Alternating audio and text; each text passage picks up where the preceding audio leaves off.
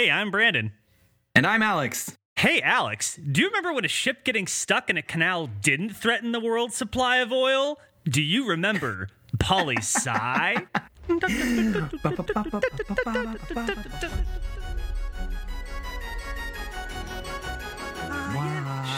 gets stuck in the Suez Canal, and now nobody can get any of their oil. Goddamn ship!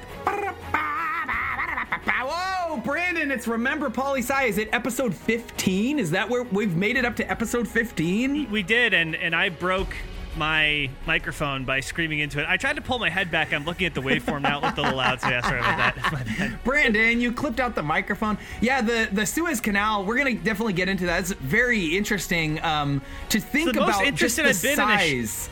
Yeah. oh, go ahead, man. No. I'm yeah, sorry. the size of this ship. It, this ship is as big as the Empire State Building. It's it's funny. It's uh, the most interested in the ship I've been since Boaty McBoatface. So yeah, I'm, I'm interested to dig into this. Do you remember I that? love it. Yeah, yeah, I do. I so that was uh, it, what was it? it Like a naval vessel or a research vessel that they had a uh, there was a worldwide competition um, to solicit names for this vessel, and and then everybody could vote, and the name that won was Boaty McBoatface. Right? It, it was a was it a climate research vessel or something like that? Yeah, yeah, it was something like that. And yeah, you're right. They had a they had a contest, and that's what you do. That's that's what happens if you open up a contest to the internet. You're gonna get answers like Boaty McBoatface. But anyway, I think that they they didn't end up going with that name, but it's like it's it has like it's like a it's official nickname or something. I don't know. That is so weak. What's wrong with Boaty McBoatface? I mean, it can still do serious work with a silly name like that. What's the problem? Yeah, that's I agree. That's the modern ethos. It's like you know, it being informal, like this informal way of approaching things. I love that about the modern modern era. I mean, there's some bad things too, but I that's one particular part of it that I actually like. Yeah, I mean it's the same thing. I wish my doctor were named Doctor McDoctorface because then I'd know really where their expertise lies. And when you looked at them, you'd be like, I am looking at McDoctor's doctor face right now. Did we didn't we make the dentist crentist joke last episode? I feel like we did. Um, yes, we did. yeah, we did. so, We- anyway. we made. We, you know, we got to rehash some of our favorites though, because you know, when you hit something that works, you know, you're not going to get the same audience every podcast, right? We have our our certain folks that tune in every other podcast, or maybe people that are picking us up for the first time. Welcome, welcome. Yeah, but you know what they always do tune in for is news. You can. You ho hoos! Well, going full Creed there. Damn. Yeah, I needed to have some like leathers on for that. That's I I didn't quite commit in the beginning, but then by the by the second, I had commit I had committed. Uh, that's Oh right. my So- lord. News you can use. Okay, so the biggest news, I think it's very exciting. I think you think it's very exciting. I hope that a lot of people find it uh, exciting. President Joe Biden, Joseph Robinette Biden, has announced that he will direct states to make all adults eligible for the COVID 19 vaccine by May 1st. So this is really good. There's actually some states that have already opened up the vaccine to anyone who wants to get it, who's over the age of 16. Yep. Um, but, you know, in our state, in Oregon, they're still pretty stingy. I, they're trying to um, vaccinate at risk populations first. And I'm assuming they're having enough demand that they're not needing to you know open it up yet but anyway as of may 1st anyone who wants a vaccine should be able to get a vaccine i also read an article that said it is likely it is likely that in june or july the demand or the supply of the vaccine will outstrip demand and we will actually be facing a glut of covid-19 vaccines in the united states at that point which is a good problem to That's have a good right problem to have. Yeah, no, exactly. I, I actually had a question about this. So first of sure all, sure sure For sure. First of all, that's great news. That's what we want to see. We want all eligible adults to get the vaccine because we want this pandemic ostensibly to go away. That would be great. So, Wait, can I say one other thing? Yeah. So when I say COVID 19 vaccine, there are three COVID 19 vaccines that are approved for use in the United States of America.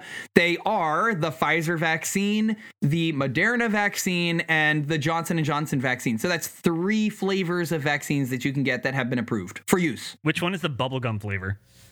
Uh, none of them because they're all injections, and that would be like- weird. I feel like the Johnson and Johnson because when I think about Johnson and Johnson, I think about like baby powder and stuff. So like I feel like that's like the children's one, even though it's totally not. They're all great. They're all safe. Go get the vaccine. Um, Yeah. I had a question about this though.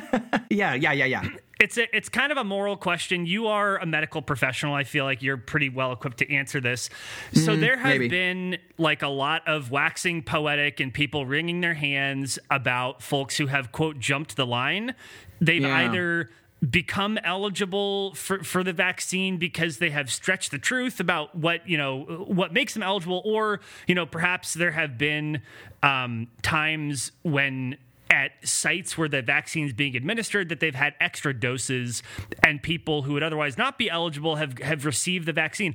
What is your opinion? And I, I know it, it you know it may depend on whether you're asking this question a month from now or a month ago or today about someone who is not eligible for the vaccine in their state finding a way to get creative to get the vaccine do you have an opinion about that i'm just curious where you land on that on that issue Oh, it's a really good question. I mean, this this goes to the root of, you know, are you a collectivist culture or are you an individualist culture in a sense? And um, I personally am aware of uh, a number of people who have found ways to skip the line and get the vaccine. Um, young people and old people. I'm not going to name any names. And the way that they've does done it name in Oregon. Schmoldmer? no, I'm a frontline medical provider. I know you, so you I- got your vaccine five years ago. You got it like even I- before COVID existed. I got my first vaccine on the same day Dr. Anthony Fauci got his vaccine, and I got my, and then on the day when I had my second vaccine scheduled, again Fauci was in the news getting his second, and so was I, uh, though I wasn't in the news. Are you saying Um, that you are in fact Dr. Anthony Fauci? I may as well be at this point. Oh my god. so I mean, uh, I, I don't. I just. I mean, I think in some regard we need to trust our states because every state is different. That's the whole point of the United States, right? We're we're kind. We've got these different commonwealths. We have these. You know, this arrangement of states that are, are semi autonomous. And I think we should leave it up to states to decide. And if you're in a certain state where you're not eligible, I, you know, I don't think it's right for you to say, well, I, I matter more than other people. I mean, I think states are trying to get this vaccine to as many people as possible. Now, that said, I just want to say, you know, I've asked people, well, how did you cheat? Like, how, how were you able to get the vaccine? And you're not supposed to ask that question, Alex. well, I just wanted to know. And so uh, one of the, uh, basically the answer I get is like, well, when you fill out the form, you just say you're eligible, and then when you get the vaccine, nobody asks you. I've also have have That had people sense. say, you know, they've shown up to vaccination sites on the day of uh, an event and been like, hey, can I have a vaccine? Even though I don't qualify, and that you know the the vaccination places have basically said, sure, get a vaccine. We have plenty, and I think that's a different a different matter altogether if you show up and say hey do you have any extra because you know these these vaccines can be somewhat unstable um but i don't i mean lying to get the vaccine you know probably shouldn't do that unless i don't know there's So, always like- some gray area but I, probably not Well, like I, I I am like not to pick at this too much, but I do wonder. Like I think some people have this vision that if you are one of these people who've gotten creative to get the vaccine, and just full disclosure, I'm not one of those people. I've not been vaccinated, but that you're taking the vaccine from the arm of somebody who really, really needs it.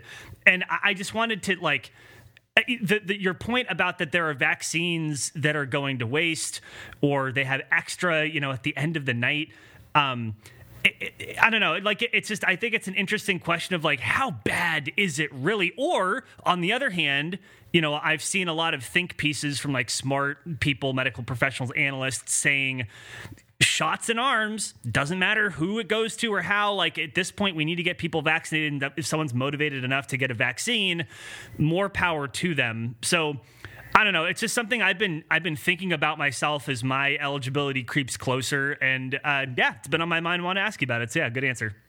Well, and let's talk about a couple other things that I think are important to mention here regarding vaccines. So you'll remember Joe Biden, his goal was to get 100 million doses of this vaccine given within his first 100 days. He has not yet reached 100 days, and we are at, I'm looking at the, the most updated timeline, 140 million doses given. 3.5 million doses of COVID 19 vaccine given every day. 50 million people are now fully vaccinated in the United States, which uh, I guess the total is around 15% of the population, though I've heard some numbers actually uh, say that that number is actually even higher. Um, so the United States is actually doing extremely well on vaccination compared to the rest of the world. And, you know, I recently in the news, you know, Trump was in the news. I know we're going to mention him a couple of times.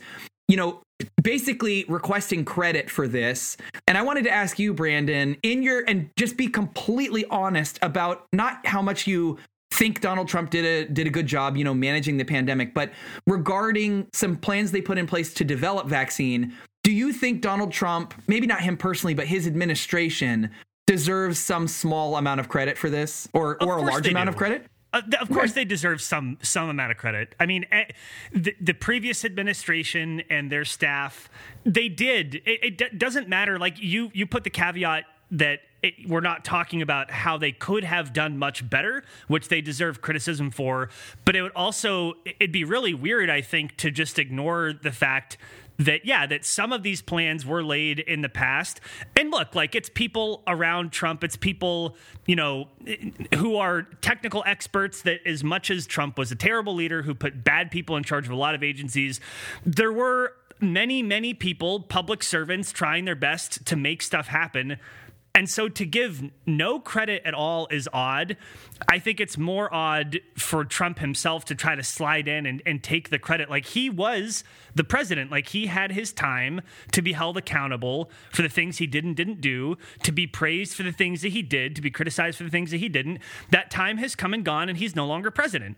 And there's nothing about how the U.S. is approaching this today which is so much better off specifically because of what Trump did. Again, what I would say is he deserves some credit, but there is no and was no coordinated master plan like a lot of what's been happening lately with the coordination and increase in communication all this stuff has been because of the Biden administration so he deserves some credit. I think the fact I, that he wants just, credit is weird. So I think both can be true well, yeah. at the same time that's that's been the problem with Trump the whole time. It's like I really don't want a leader whose main goal is that you say they did a good job. Like that's not why are you using so much mental energy on that?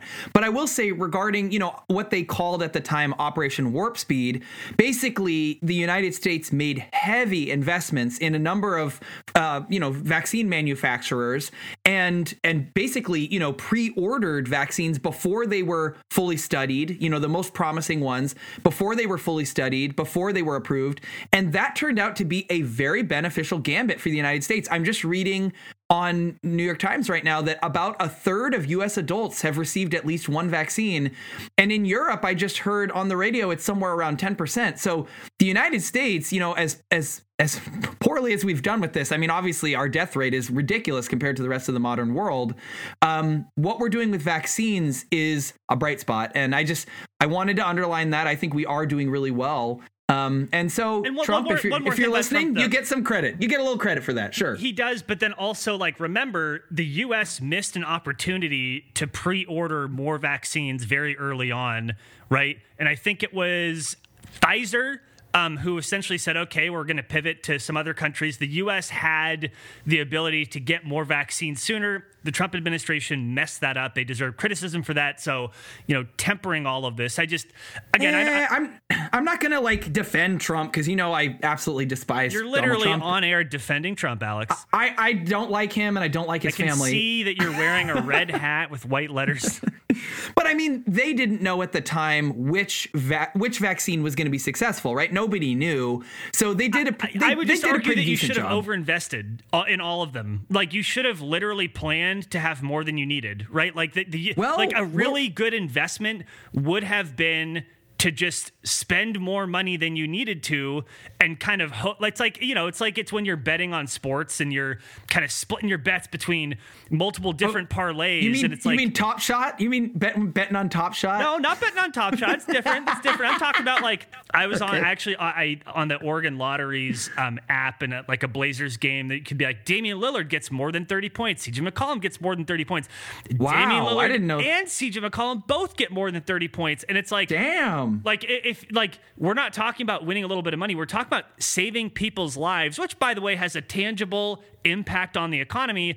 What the Trump administration should have done is said, okay, to any manufacturer that said we can pump out this many vaccines, even if the total number added up to more than you needed, like you just said, you don't know which ones are going to be approved or which ones work or the efficacy rate and all, all that stuff. They should have overinvested. They didn't. They dropped the ball. They should be criticized for that. That's my opinion.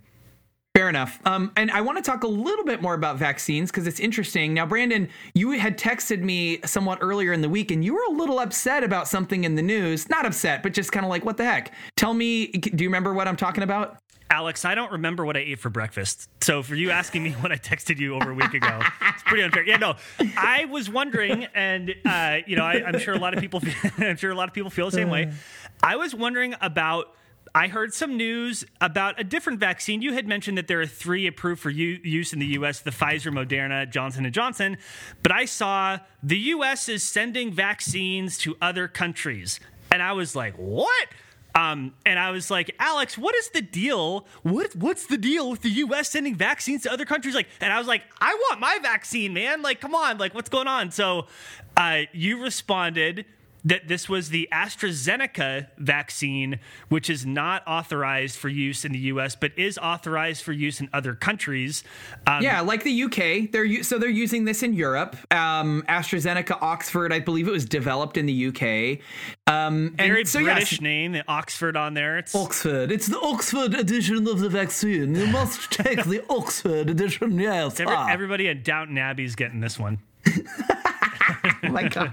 The Queen Meghan, Meghan Markle cannot get it though. She has to go with one of the US. Oh, I don't even want to talk about those two. I don't even understand. I have not been following that story. I don't know what's going on.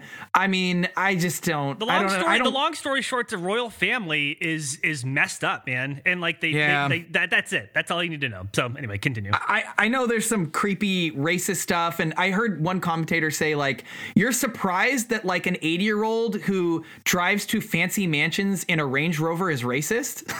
it's like I, mean, I, don't know. You're really anyway. Yeah. So that that's your that's your TLDR. A, a family that that literally believes in bloodlines. They believe that's important. Like that is like that's inherently racist in my opinion. I don't know. Yeah. I just I I'm not into the royal family. Um, forget forget the royal family for now. So about the AstraZeneca shot. So it, it has been approved. It is being used. You know, it was temporarily paused um, because there were some concerns for um, deep vein thrombosis or blood clots occurring with this vaccine. The World Health Organization has come out said there's no link between the shot and these blood clots. This vaccine appears to be pretty effective, um, almost on par with the Johnson and Johnson vaccine. The technology is very similar. It appears to be about uh, 76% effective with the first dose, 82% effective with the second dose. Um, so it's it's a decent vaccine, and I just want to say yes. So it's not approved for use in the United States. And so um, the Biden administration has been trying to, you know, basically do a little bit of dealing with Mexico. Obviously, we have a, a problem with the border. And Wait, as you're part telling of, me Biden's the one making all the deals? He's making the deals now, man. And he's not, yeah. He's not pulling any punches. So, I mean, Mexico, he's sending 2.5 million doses of, of this vaccine that's not approved in the United States to Mexico. The population of Mexico is 127 million. So it's not that much. He's sending 1.5 million to Canada. The population of Canada, I don't know, what is it, 34 million or something? I want to look it up really quick. Actually, don't Pop- know.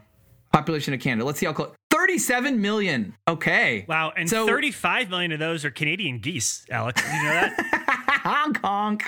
Oh my god, that's great. So I mean, this is a very small number of vaccine, and like I mean, yeah, I have no problem with uh, with sharing an unapproved vaccine that we're not using here. It's just sitting in warehouses. It was part of the you know pre-buy that the uh, Operation Warp Speed got off the ground. So why not share it? Why not share it? I don't I don't see a big reason not to. What about you? Yeah, sharing is caring. I mean, I I also think even if it were approved for use in the U.S., I, I understand there is some amount of balance that you have to strike between like like if the choice were the US were in a position to like only vaccinate people in the US and then start doling it out to the world, that is not the right way to do it, right? I mean, we live in, in in a global economy, a global community. People travel by like all of that stuff. It's like I I as much as I may have even had like a little feeling of like, oh, where's my vaccine? Like giving it to other countries. Like even if that were the case that it were approved for use in the U.S., I think that some amount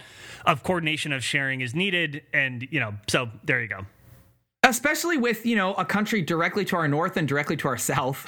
Yeah, you like, think it's important. It's kind of a no-brainer, but um, I, I will admit I I do have some level of guilt regarding how early I got the vaccine just Why? because I live I know I work with in healthcare but I mean there are countries where this, they really haven't gotten vaccination off the ground at all and it just has to do with economic power. So just by virtue of the place that I happen to live I I mean you'll see once you have the vaccine you kind of feel like you have a superpower. Honestly I don't think about covid anymore. I I wear a mask and stuff so I don't you know make other people uncomfortable but like I don't worry about covid at all like at all. Yeah and it is that's kind of nice. Yeah of course it is. Yeah you shouldn't feel guilty in the slightest. um, that's don't do that. Um, okay, all right, I'm not you know doing what else it anymore. You shouldn't do, Alex. What you tell me, Brandon? What should I not do? You should not try to suppress people's votes. So here we have. Haven't. What the hell? I haven't. What you, okay, good. You, no, I've got. It. What are you saying? You know who has though is the state of Georgia. uh, again, uh, the state of Georgia just leading the world in trying their damnedest to make sure that people's voices are not heard. So there uh, was a voter suppression bill signed into law by Georgia Governor Brian Kemp. It's something that Biden called the Jim Crow in the 21st century, uh, and I wanted to talk about a couple key features of this bill. Um, so, in this bill, if you want to vote absentee, you now have to submit a driver's license or some other documentation. If you don't have a driver license, you need to submit additional proof of identity. The reason why that is messed up, Alex, there is not evidence that there is widespread voter fraud, that people are impersonating others in order to vote. Georgia's election, in particular, this last November, was very highly scrutinized. Their own elections officials said that this kind of thing didn't happen. And yet, here come Georgia politicians creating another hurdle for people who want to vote. Um, but let me ask you a question Is it conceivable that someone at some point did do that. Absolutely, it is. And that happens. We know that happens. It's also conceivable that the more barriers you put to voting, the fewer people who are eligible to vote vote. And that is, we have seen this time and time again, not just in Georgia, but around the country. There is widespread, massive evidence that preventing people from voting impacts elections. There is not widespread evidence that people impersonating other people are affecting elections. It's not the same thing at all. The or, it's orders of magnitude more important to make sure people can vote than to prevent them from voting. So basically, it's under the guise of oh, we're protecting the vote, but really they're trying to stop people from voting. Okay, here's another key feature of this law. There are so many interesting, uh, disgusting, honestly, but features of the features. Let's say that in quotes. Well, it's features. a feature, not a bug, right? Like that's something that we yeah. hear a this, lot. It's like remember, me, yeah, remember we were talking about systems produce the outcome they're designed to produce. Well, this is Republicans trying to create a system system, then they're trying to get an outcome, right? Exactly. They're trying they're trying to filter out votes they don't want. That's what they're doing. Okay, so continue. Tell me more about it. No, you're you're absolutely right. I'll just uh, go through these really quick. That you know the absentee drop boxes can no longer be in locations convenient to voters like libraries or government buildings. They have to be inside of early voting locations, and moreover, those drop boxes will not be available to people in the last four days of the election. When, by the way, it's too late to mail them. So again, there's no good reason to prevent people from being able to drop off their ballot. There's no evidence to suggest that there's some solution that they've come up with to solve a problem. It's literally just to prevent people from voting. And this is the worst part. And this is the part that you probably heard about. Volunteers are now prohibited from delivering items like food or water or folding chairs to people who are waiting in voting lines. And the justification was that people are lobbying people to change their vote. But there is, again, no evidence that that happens. And Alex, here's two things. Oh One, my God. it's now illegal to give people water. And the other thing is the term voting line shouldn't exist right? Yes, you and I, right. you and I live Exactly. in a state in Oregon. We have vote by mail. You can drop off your ballot into a box. You can put it in the mail. Guess what you can do? You can sit on the toilet in the morning and vote, and you can put it in the mail in the afternoon and forget about it forever. You literally can be at your kitchen table with your cats begging you for food. And you could be filling out your ballot. There's no line, so like, that. So uh, all of this is really gross. And, and here's something that made me particularly sad. Um, do you remember Gabriel Sterling, Alex? Does that name ring a bell to you? No. Did I know this person? Who are they? You should know who they are. Uh, we talked about him on our previous podcast. He is a Georgia elections official who pushed back really hard. Oh, yeah, yeah, yeah. I remember. Yes. Yeah, he's yes. like a He- technocratic, kind of wonky, data driven, you know. By the way, a Republican who admitted he was a Republican in public and said, I hope Republicans win, but there's no evidence of voter fraud whatsoever. And Donald Trump, can you please be quiet? Absolutely. That's basically. Do you yes. remember how much we praised him? Yes. Like I, I had, I went on to Twitter and I wrote this dude saying, "Hey, from one public servant to another, I really appreciate you know your comments about this." And and he liked that tweet, so he saw my message to him, Alex. what? Well, you know what he's saying now. What he's He's like he's loving this. So he went on NBC and he said, Politics is going to politic. They, meaning Georgia lawmakers, wanted to do this in response to a lot of the fraudulent claims of the president, absolutely. But it doesn't mean there aren't good things in the law. And so then people called him out on Twitter, and he responded, Nothing in this bill suppresses anyone's vote. Nothing. Those saying so are just stirring the pot and raising money. The claim of voter suppression has the same level of truth as the claims of voter fraud in the last election. End quote. What mm. a jerk. Dude, are we try Alex, are you and I trying to raise money on this podcast? Are we making money off this thing? Is that what we're doing here? Like We do this for the love, brother. That's But like literally, this guy, he is bending over backwards in the same breath that he says this is a political bill. In the same breath that he says this is in response to fraudulent claims. In the same breath as he's admitting the same as I said that none of these solutions are actually solving problems. He then also says but I think it's good.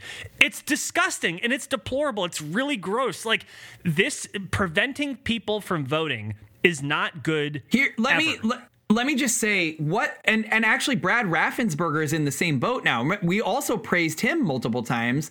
Brad Raffensperger, this what is Secretary of State in Georgia, correct? Correct. And Is he's that- the it- person who Gabriel Sterling works for. Yeah, and so Brett and who stood up to Donald Trump. Um, actually, this the state of Georgia is still investigating Donald Trump for attempting to influence the election there, and it was because of a, a recorded conversation that Brad Raffensperger recorded. Right, so Raffensperger is very much saying the exact same things as Sterling. You know that you know this is this is just people being pol- doing politics. The left is going to be proved wrong. You know this we're just trying to tighten things up. There's nothing in here that's you know inherently trying to get people not to vote, but. Why do they need to limit voting access on Sundays, Brandon? This this for me is like one of the most cruel and and easily demonstrably racist parts of this bill. You know, Joe Biden called it Jim Crow in the 21st century. Um, and you talked about this. You talked about the Souls to the Polls movement, where folks in, in black churches basically go vote on Sunday after service, right? Yep. So they're going to limit voting. I believe what I heard on the radio is they're going to cancel Sunday voting the weekend before the election. What possible reason for that could there possibly be other than we don't like the votes that come in on that day? Honestly, what else could it be? I don't think it can be anything else. Like you like And it's not anything else. and it's, not, I- I don't think it can be and it's actually not. So yeah. So, I- so what you have, I mean, you have to just draw a line of deduction here. You have Republicans, and and the wider point I wanted to make, like you're mad at Sterling and you're mad at Raffensperger, but those are just two guys. What this signals is the mainstream adoption of voter suppression as the Republican Party's method to try and maintain power. It has been accepted now. And there's bills all over the country. Georgia happens to be the first. And, you know, they signed this bill. It, it passed through the state legislature and the Senate so fast you couldn't even you couldn't even see the ink dry. And it got to the governor's desk and it was signed in the dead of night. And they wouldn't allow a state lawmaker into the room to see it signed. And she actually got, I guess, detained by police. And it produced some pretty, you know, um, I don't know, powerful images of, you know, these all these white guys around a table signing this bill and then this black legislator being arrested outside trying to come in and, and talk to them and watch the bill get signed. Do you think do you think, Brandon, because I've been reading a lot about this and I think the Republicans may actually be miscalculating here. I think that there's enough strength built into the voting system that they will not actually suppress votes with this. They tried to suppress votes last election too. It didn't work. Do you think this is actually going to mobilize Democrats even more?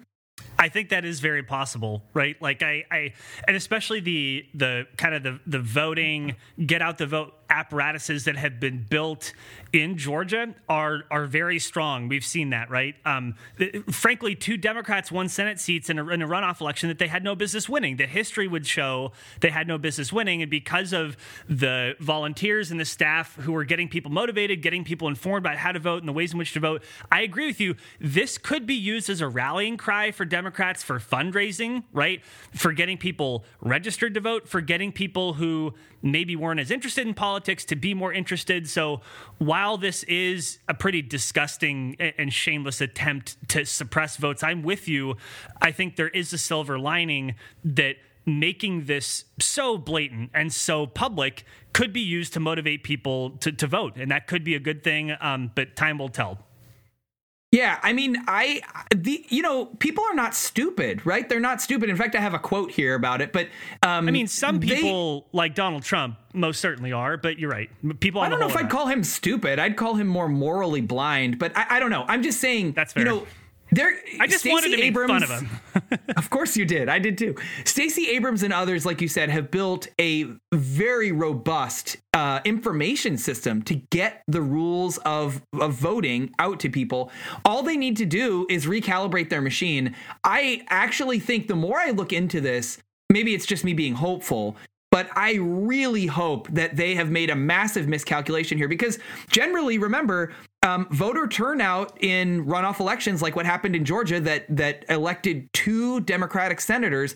Usually, Democratic uh, turnout is suppressed during a runoff, and usually Democratic turnout is also less during uh, an off-year election, a midterm election, which is coming up in 2022. I actually think that people are going to be so pissed and so angry and want they want people want to exercise their right to vote especially when you try to take it away from them yeah right? people yeah exactly. Like yeah people people want to vote especially if you're trying to fuck with it. Like yeah people are gonna be more motivated. So yeah i'm with you on that so I, I actually think this is a total miscalculation. I mean, uh, to watch the Republican Party go down this route, you know, after John McCain and Romney lost, I don't know if you remember, you know, they lost to Barack Obama and they had this, you know, post mortem on the Republican Party. It's like, we need to get, you know, more people of color involved in our party. Our white majority is shrinking. Like, we need to be more of a diverse party that offers like appeals and and and solutions for all kinds of people. Well, that is just out the window, right? Like they're just they've decided no way. That is not the way. We want to govern like like apartheid in South Africa, essentially, right? We want we want to have the minority permanently in power. It's the only way for us. Is the only way forward. We don't have ideas or solutions that are acceptable or uh, you know or, or even likable for people. So what we're going to do is just keep people out of the polls. I don't think it's going to work. I really don't. I hope it doesn't, and I don't think it will. I I I appreciate your optimism, and I appreciate. Um, I, I, I don't know. I, I think it's what you just said. I think is really important, and I'm just going to hope that that is how it plays out. I do think in the long run, like over many years and uh, you know over a decade, I, I agree with you. In the short term, it, it may be tough. I don't know. Yeah, well, we'll see. I mean, the book is being written, so more news you can use. Th- these are a little bit older, uh, older bullets that I have here, but I did want to talk about them. I mean, the global landscape has really shifted with with Biden's presidency. It's probably it's actually neck snapping how quickly the United States has reversed course on the way we interact with allies and also the way we're willing to push back against countries like Russia. Um, I think you know we've continued to put some pressure on China. Trump, Trump famously did that in a very juvenile way, but uh, but Biden has continued to do this. I, I, wanted to ask you: Did you did you see in the news um, a reporter had asked Biden essentially if he thought Putin was a killer, which I think is a really leading question. Like, why would you ask a president like? Do you think the president of another country is a killer? I'm not exactly sure how it came out, but Biden said, "Yeah, I do think that." And there was a little bit of a, a, a, spat in the media between Putin and Biden. Did you see that a couple of weeks ago, about two weeks ago? Yeah, yeah, I did. And look, I mean, I don't, I, I think that, I mean, this is going to sound like kind of a weird answer. Like, Biden wasn't wrong. And, you know, it's also true if you look at any American president, I think that there's blood on every American president's hands. I know that's not what Biden was referring to. Biden was referring to more direct action Putin's taken against his political adversaries. Yeah, I think he's, they're talking about Navalny essentially. Uh, yeah, yeah, right? I understand. I understand. And yeah. so I, am not trying to be like you know because wasn't part of Putin's response well takes one to know one like which is a very Trumpian thing for him to say. And him and Trump are cut from part of the same cloth. But yeah, I would argue Putin is what Trump would be if Trump was actually disciplined and yeah. and had had experience because Trump uh, the only thing he's really had experience in is inheriting a ton of wealth and then like doing advertising gigs. That's basically all Trump does. Putin was actually in the KGB. I mean, t- Putin has straight up tortured and killed people. Like Putin's been there, dude. Putin is scary. I, I think Putin is really frightening, honestly. Oh yeah. But so Putin made this comment. I just thought it was hilarious. I'm to do it in Putin's voice because you know I like impersonation. So Himself responded uh, at an interview saying, "I would like to offer President Biden the opportunity to continue to continue our discussion, but on the condition that what we do is live, online, without anything pre-recorded, in open, in direct discussion." It seems to me it would be interesting for both the Russian people and the US people as well as many other countries. So this is this is Putin basically saying, you know, Biden's too old, infirm, you know, demented, whatever, to to argue with me, which is the exact same line that Trump was using. I just think it's funny, you know. It's, that's funny. I also like I, I I I maybe I'm ignorant. I, does how fluent is Putin's English? And I don't think Joe Biden can speak Russian. Like I I don't know how that would work with a language barrier. Oh, I think they'd probably use an interpreter, though, you know, Putin most of the time when he speaks, he is speaking in Russian. But I actually I looked up online. He he seems like he may have just practiced some phrases, but I found a video of him speaking English and it sounded really good. But I don't know. I, you know, yeah, Putin, I think he can. I, I'm I'm just thinking about like, does he have enough command of the language to have like a policy debate about stuff? But hey, may, maybe he does. And like, I I guess it wouldn't surprise me. Like you said, he was in the KGB. He's not. I mean, when I say him and Trump were cut from part of the same cloth, uh, one thing I would never call Putin is dumb. Um, and, and oh, again, like not. I think Trump is not dumb in a traditional sense, but just like you said, Putin is disciplined. He's experienced. He's terrifying, frankly. Yeah. Trump Trump is ignorant and indisciplined, which is almost the same thing as being dumb, but not quite. because yeah, that's a good way to put it. He's very uh, he's very effective in what he does, which is making people angry and getting a certain type of person to basically bend the knee to him. I mean, he's good at that. He's good at being a strong man. But as far as playing a, a nuanced game, I mean, just look at. I, I don't. We don't need to relitigate Trump. I mean, he's he's an idiot. What was he doing with the insurrection? I mean, that was the stupidest thing ever. He's totally dumb. Anyway. Yeah. Yeah. I think that's fair. That's fine. Um, so yeah. Anyway, we can move on from that. I want to talk briefly too.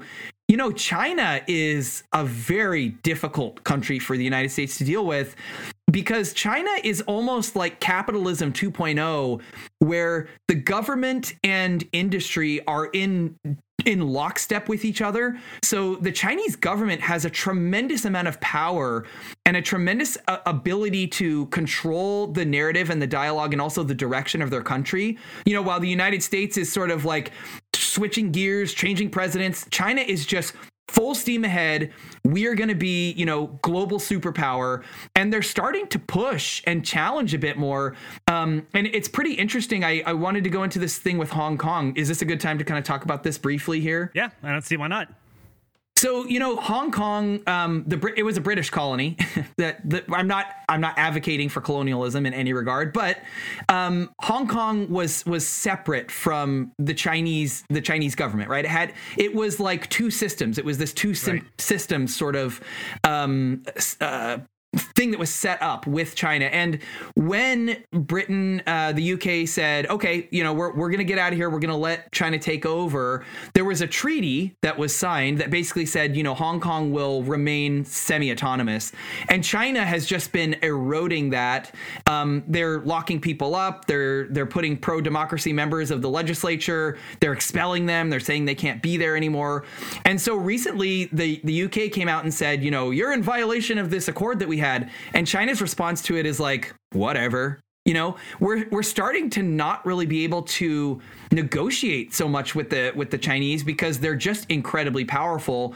And so there was um, this summit. Uh, it was a couple of weeks ago now. Anthony Blinken went there, and it ended up being sort of a stare down between the U.S. and China, where both uh, countries were basically just saying, you know, you're grandstanding. Like um, this rules-based order that that the United States claims to represent, you guys can't even control your own people. You had an insurrection. Like you need to stop trying to force your form of government on the world.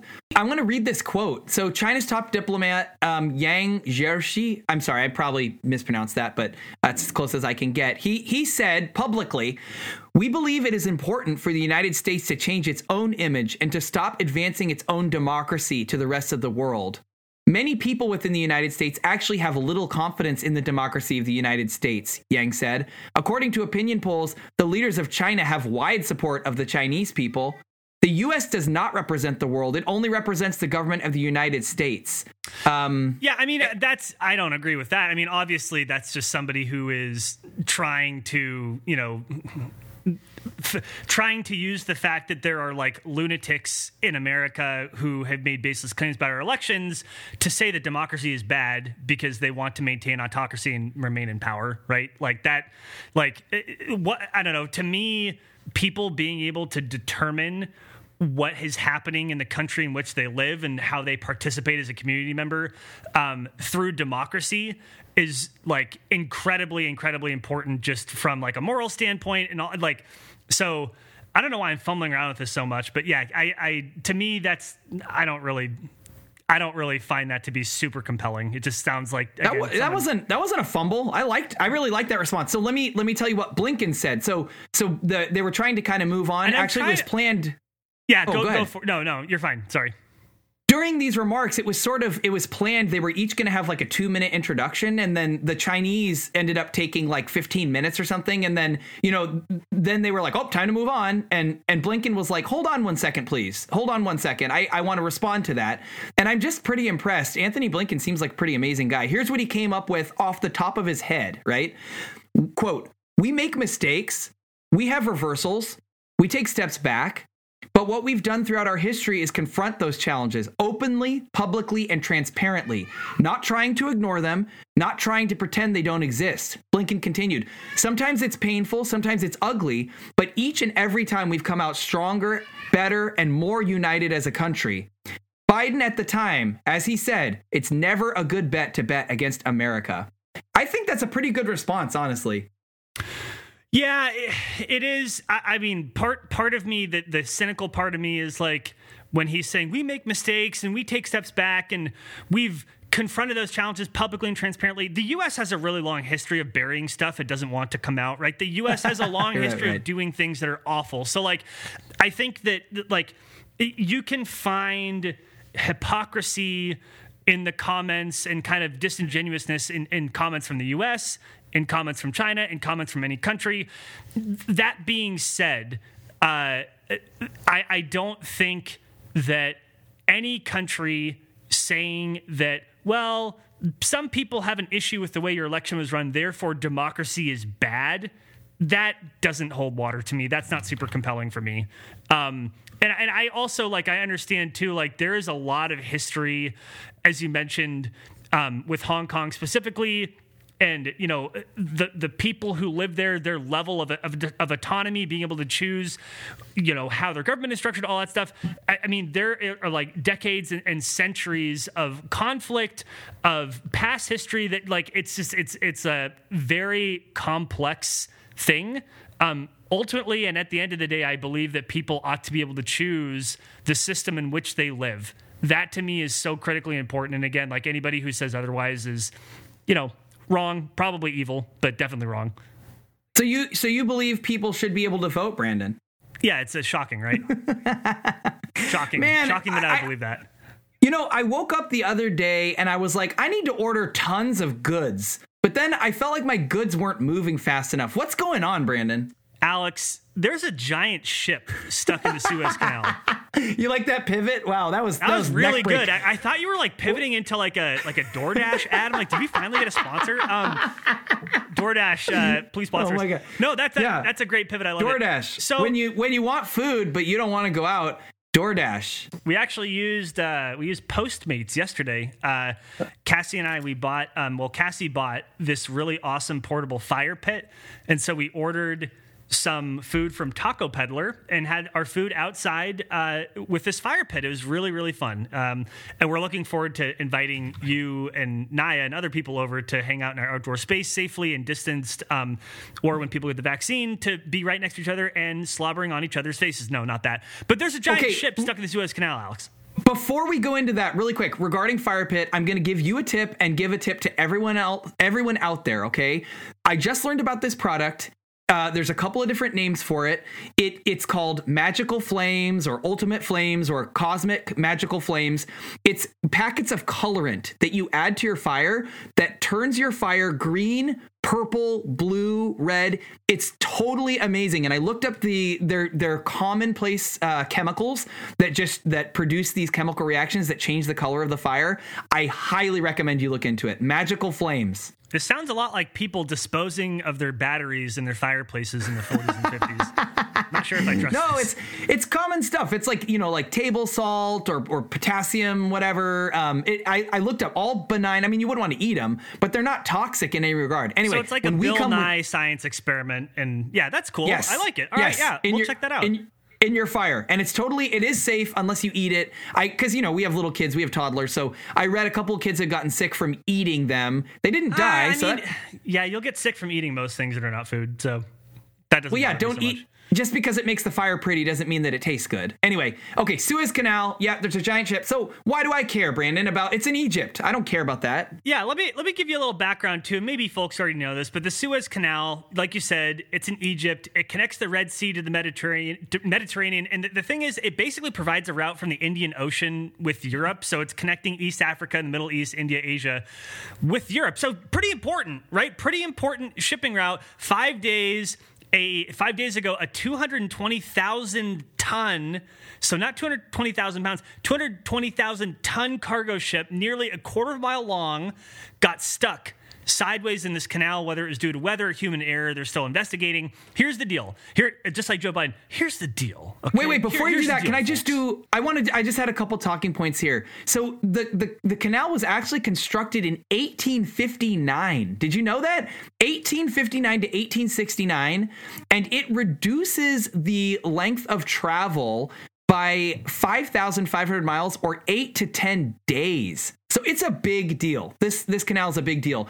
In 2020, 18,500 vessels traveled through it. Okay, that's what I wanted to add. No, that's I have a couple more fun facts on it too, and that's that's a really prescient one. Um, but yeah, the ship got stuck sideways, and so you know this is costing. To your point about it being really important, ten billion dollars a day, right, and not being able to, to to put stuff through this, like twelve percent of commercial shipping and that's five. That's five total worth of Donald Trumps a day. Man, that's a lot. Uh, two and a half percent of the world's oil goes through this thing. Twelve percent of all of our commercial shipping. So here's like like you said. Um, I don't know why I keep saying here's the deal, but here's the deal. Like you here's said, the deal. Here's the deal, man. Here's the deal. Here, here's the deal, friends. Um, some ships have decided they're not waiting for this. It's already been five days. They don't know how much longer it's going to be. They've been going around the southern tip of Africa, which, like you said, it oh. adds maybe weeks to the journey and like Yeah. tens of thousands of dollars in fuel every day. And so they've made some progress in freeing the ship. And this is my favorite part. They hope that rising tides from the changing moon cycles will help free the ship. So, yes, Mother Moon hopefully will be freeing this ship soon. Oh, Moon, move the giant vessel that's clogging our, our economic artery. Come on, Moon. I just, I do love it's like, oh, yeah, the cycles of the moon will help free this ship. And it's like, again, like I think you said earlier in the show, imagine something that's a quarter of a mile long, right? I mean, that this thing is absolutely humongous. It's very and difficult piled, to move. by the way, piled with like untold. How many containers fit on that container ship? I mean, I looked at them. like the, 15,000 shipping the thing containers. is, it, it's so big that the containers on the contain, which are massive, they look like little toothpicks against the size of the ship. That's it's the thing insane. is, I, I don't think people can appreciate the scale because you look at it at a picture of a satellite and it kind of just looks like a ship in a river, and you're like, oh, just grab No. a tugboat and move it. It's like, no, dude, like Yeah. you can't move this thing. So they have like 15 different tugboats. There. The other thing that's got kind of kind of freaky about it is that because the, the the nose of the ship and the end of the ship are both kind of grounded, it Right. means that the ship is not floating properly. You know, ships are supposed to float in water, and so as the tides change, if the, if the water goes down, then the middle of the ship is kind of sagging down, and they're concerned the whole thing could could break apart maybe and just be a huge mess. And so far, it's it's, it's holding together okay, but like, so Okay. pray for the moon. Let's hope we have a really strong moon cycle. Can I? days. I want to make you laugh. So you know how I like to traipse into you know ultra right wing media and just kind of see what they're talking about. So Traipse I was on. into it like it's not your favorite source of news in the whole world. I mean, sometimes honestly, I'm not in the right mood. If I'm in the wrong mood, like I'm already kind of annoyed or like tired, I can't do it. But like when I'm in a when I'm in a good frame of mind and I want to like see how my bullshit detector's doing, I'll go into a like mutual friend of ours who always had Fox News on. You you know what I'm talking about. Remain nameless. Yeah. It's all good. It's all good. But I mean, um, you know, I'm I'm way further right than Fox. I'm over at patriots.win. I don't recommend it. Um, it's basically a message board. it's like it You're looks like the internet. by the FBI, Alex. it looks like the internet looked, you know, 15 years ago and people just post things and it's anyway, so there were tons of comments about if Trump was president, this would have been cleared out, th- you know, in three days with no evidence. the I'm like, ship? why? Yes, What the why? What the fuck's Trump going to do about it? I know. It has nothing to do with the Gonna United States. voters really. suppress it back into the water? Like what? I don't know, man. I, it's funny over there. It's just like anything that happens that's that's bad. See, Biden, we knew he'd mess it up. Anything that happens that's good, it's like because Trump was president. Yeah, it's Biden's why. fault that a giant cargo ship in Egypt ran aground. Totally his fault. because it was a super windy day and the tr- and the ship turned sideways and the canal is quite narrow. I mean, that pretty much it looks like you know from looking at the satellite images that ship needs to stay pretty much right in the middle of that canal the whole time, and that seems difficult. I mean, those ships are huge. Yeah, no, they are. It's uh yeah, it's it's funny. I just it's it's interesting to think about how again like we've talked about the infrastructure in the US and how it needs to be upgraded and like the systems that we use to keep things running are actually pretty precarious. And this is another example across the world that's also true that you have this really tiny canal where a ship could just get stuck and just literally clog it for everybody else. And now you can't move anything through it for like a week. So, yeah, just weird stuff. Yeah, but I did I did read this morning that a tugboat was able to move the ship slightly and everybody cheered. So maybe they're making some progress. And yeah. Mother Moon, Mother Moon. I'm kind of hoping that like a magical moonbeam will hit the ship and it will just fly. It'll just start floating and it'll float all the way to the moon. And then, you know, when we get to the moon later, when we build colonies there, we'll already have some supplies. We'll probably we'll have some bicycles and TVs, flat screens, and microwaves up there, whatever else is in the containers. That would be um, both very odd and also very wonderful. Yeah, let's make it happen. very, very. This is odd that the that the uh, cargo ship floated all the way to the moon. How did that happen? Hmm. That's really odd. My my faith in reality is is shaken. Um, okay, so I want to I want to move on. This might be our last story because it looks like we're getting pretty close. Did you have anything else you wanted to add before I move on to uh, Biden getting sued hardcore? Nope. Yeah, let's go. Okay. Um, This is an interesting topic. I find it interesting. It, it's been coming up, it's perennial, come up over the course of the last 15 years. Talk about that Keystone XL pipeline. And it was supposed to be a giant oil pipeline. It was going to supply 700,000 barrels of oil a day from Canada all the way down to the Gulf of Mexico for export. So it wasn't even going to be used in the US. The oil was going to be sold all around the world. Canada was super stoked, to say the least. Even their liberal, ecologically minded, um, very handsome, what is he, Prime Minister Justin Trudeau? Yes. Um, was not stoked about this. He he politely said, "I wish Biden had not canceled this project because we really want it to occur."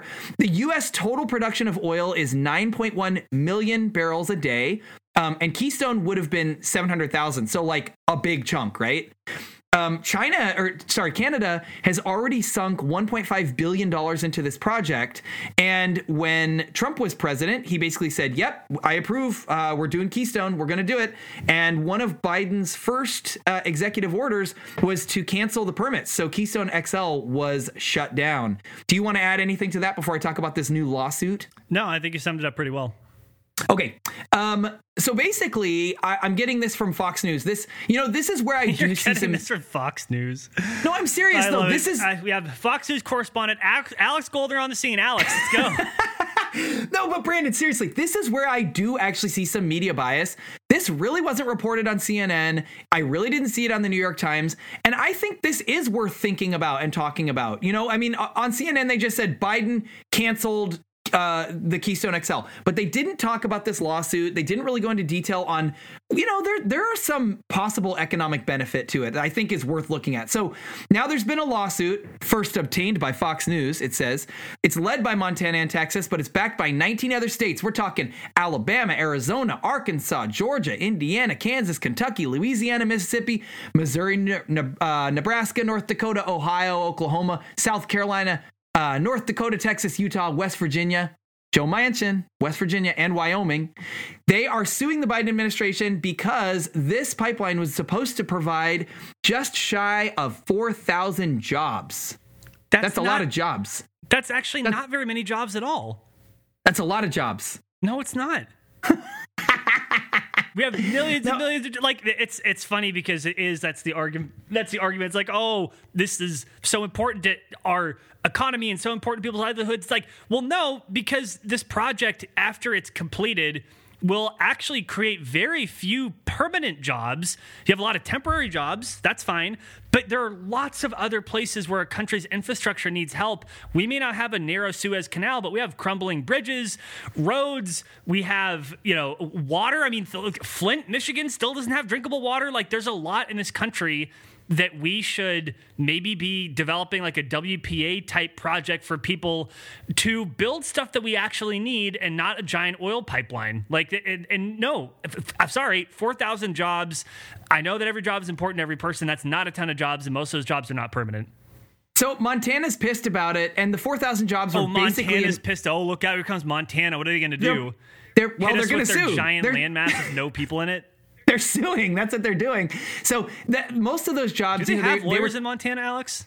apparently they got they got one to. Well, they have senators. I mean, they have a secretary of state. But I don't know why I'm um, ripping Montana so hard. It's fine. Yeah, it's a beautiful state. I mean, uh, so let's talk about this though, because if you were a politician and I was debating you, I would say just answer the question, Brandon. Are you canceling jobs when you when you revoke the Keystone XL pipeline permits? Are you canceling jobs? Just say yes or no. That's all you can say. I would start by saying no. Like if someone hedges, no, Oh! se- seriously, if someone hedges me into answering that way, I say no, and I let them kind of scramble. Like, what do you mean no? And then then you get to articulate, right? So it's like you don't give Well them done. don't give them the Well soundbite, right? Right, Republicans yes, have exactly. learned how to do this, right? Democrats are still a little they they- they're not exactly sure how to answer questions like that. But yeah, the proper response is to say no, let them flounder, okay. and then they So, let you uh, clarify, and then you can say whatever you want. Okay, so aspiring politicians, Brandon is offering his masterclass in political debate. It's only ninety nine ninety nine ninety nine ninety five. We've plus had shipping three- and handling. Just don't ship it through the Suez Canal. Uh, yeah, or Keystone XL pipeline because it's not it's defunct. So I mean, but what do you think about you know this idea that when the federal government does something um, it it weakens the idea of a federal government to just have like you know one president comes in and says they can't do it, then another president comes in and says they can, then another president comes in and says they can't do it again. Uh, has already sunk 1.5 billion dollars into this project. A bunch of it's already been constructed. You know, I've I've read, and I'm not. I, I I am an ecologist, right? I believe in green energy. I think we need to be getting off oil goo as soon as we can. But you know, they're already shipping this oil and the way they're shipping it is in train cars. And a lot of people you know people who are middle of the road have said shipping oil in train cars is actually it's it uses way more energy. It's way more dangerous right? You get train cars if they derail and it falls over. A pipeline is in the ground. It can be monitored. It's a lot safer in some regards. I mean what do you what do you say to the idea that maybe this keystone thing is just like a pet issue and biden is is just doing it mostly for optics well, I that's partially why, but it's also partially because the Keystone XL pipeline is not a good idea. And it also is partially you remember who is Biden's newly confirmed Secretary of the Interior? Deb Haaland, who was literally there on site protesting the construction of this pipeline. So he has people in his administration who obviously also don't think it's a good idea. Um, so, and when we say optics, like I, I think that optics can sometimes have like a, a, a negative connotation that you're, you're only doing something for the, the perception it creates. Well, guess what? Sometimes that's a good thing. If the perception that you're creating is that we ought to take climate change seriously, there that there are better ways to invest our money and our infrastructure to create those jobs that we talked about, then sometimes yes. Can I just make I want to make a quick point. Jobs, jobs, jobs, jobs, jobs jobs, jo- then yes, sometimes it is good to use your office, you know, as the president to send a signal that here are the things that we care about, and this is one way in which we demonstrate that we care about it. So it doesn't mean that Joe Biden solves climate change by canceling Keystone. That's not what we're talking about. What we are saying is because he does believe in the science of climate change, because he has people on staff who don't think that this is a good this is a good idea, because there are a lot of really good reasons not to go through with it. Therefore, this is something that demonstrates my commitment to these things and these values. And so I think that that's a completely fair way to use the office of the president, frankly. Yeah, and I think the strongest argument against Keystone is the way that it was forced over native lands. I think it you know that for me is one reason why we we should cancel this. There was a lot of opposition. I don't think the federal i think the government should treat you know native lands as as sacred and allow people self-determination on those lands. And so for me that's sort of the strongest argument against it honestly because i'm not for keystone xl honestly you know i ride my bike to work. I want to buy a fully electric car at some point in the future. Like i'm off oil. I think it's you know it's time that we found other ways to move around and transport ourselves whatever else. But um yeah, you bring up some good points, Brandon. I agree with you. And I actually, I'm still on the fence whether I think this is good optics. I think it's it easily plays into the hands of Republicans. You know, they can. This has been such a hot button issue for so long, but I guess Biden has concluded that it's better for him to offer this to his base than it is uh, damaging for him to give the Republicans another talking point. I mean, they're going to come up with something, right? Well, obviously they're going to come up with something. Yeah. Um, they always yeah, do. Right. They always do. But they're they're ama- they're amazing. Well, you know, I, uh, I I think that's all I have to say about that particular topic, Brandon. You know, I think I think that's that's it for Keystone XL. What's on your mind? I mean, do you have any other points you want to you want to traipse into here? I don't think that I do. I'm not. I'm not sure if you're trying to pivot me to the outro or not. But I. I think I am. I, I'm gonna save Myanmar because I don't want to. Comp- that is such a huge topic, and I, honestly, I started researching. Do you want to get, get? Can you give a 30 second overview for people who don't know what you're talking about? Because I, I was, I saw it in the notes and I did some research, and I'm like, wow, this is a lot to unpack. And so I agree, we should Ooh. maybe keep. But what's a, a 30 second, 45 second overview of what you're you're talking about? Oh my god, I don't even know. If, I mean, I've I did a bunch of research. That's fine too. No, I just I want to I want to maybe just say my heart goes out to the people of Myanmar. Um, it, it is a, a country right now that is undergoing an incredible amount of social unrest, and there are so many incredibly brave people there who are literally risking their lives to go protest against this military coup that has occurred. There's so much history in that country of violent coups and military takeovers. You know, they there's it's just a good reminder that we're on an island here in the United States. You know, in in Myanmar, in on August 8th, 1988, they had this protest called the 888 protest. It was just one of military takeovers and and violent coups that have occurred, and 10,000 protesters were killed. This was back in 1988, and so they've just had basically coup after coup. There's been this this uh, leader there, Aung San Suu Kyi, who won a Nobel Prize and was elected um, to to to lead the country, and basically the military was looking at at a reduction in, in its power, and so decided, you know, we can't allow this to happen. And I think it's just instructive that you know the military there in, in Myanmar is claiming voter fraud, just the same way Donald Hair Trump claimed in our country with zero evidence whatsoever only in Myanmar, you know, the country was unstable enough that the military was actually able to take power away from the rightful winner of, of, of, of an election there. And so people there have been protesting. It's it's heartbreaking. I mean, what's interesting about Myanmar is the government makes a ton of money through these two corporations that they run. They sell alcohol, they sell tobacco, they sell all kinds of crap. And people in, in Myanmar are are avoiding these companies, attempting to strangle the, the military's economic um, engines, and they're going out and protesting. Mothers are giving their children hugs and kisses before they leave, knowing that you know they could be killed. The the government recently said, quote, you could be shot in the head or the back if you come out to protest. It's just wow. absolutely awful what's going on. And I want to I want to go more into detail. I mean, I, I feel like I didn't do it justice, not even close. I think we should we should give it a good honestly like 20 minutes. We should just look into what's going on there, the history of it. Um but I, I yeah, just as as a maybe a teaser for maybe the next episode, you should read a little bit about it. If if you don't know what's going on there, it's it's basically hell on earth for the for the people that are trying to protest trying to hear their have their voices heard. You know people were very very hopeful that this most recent election would be one in which their self-determination would be honored and it hasn't been the case. Um, and you know make a donation you know educate yourself on it.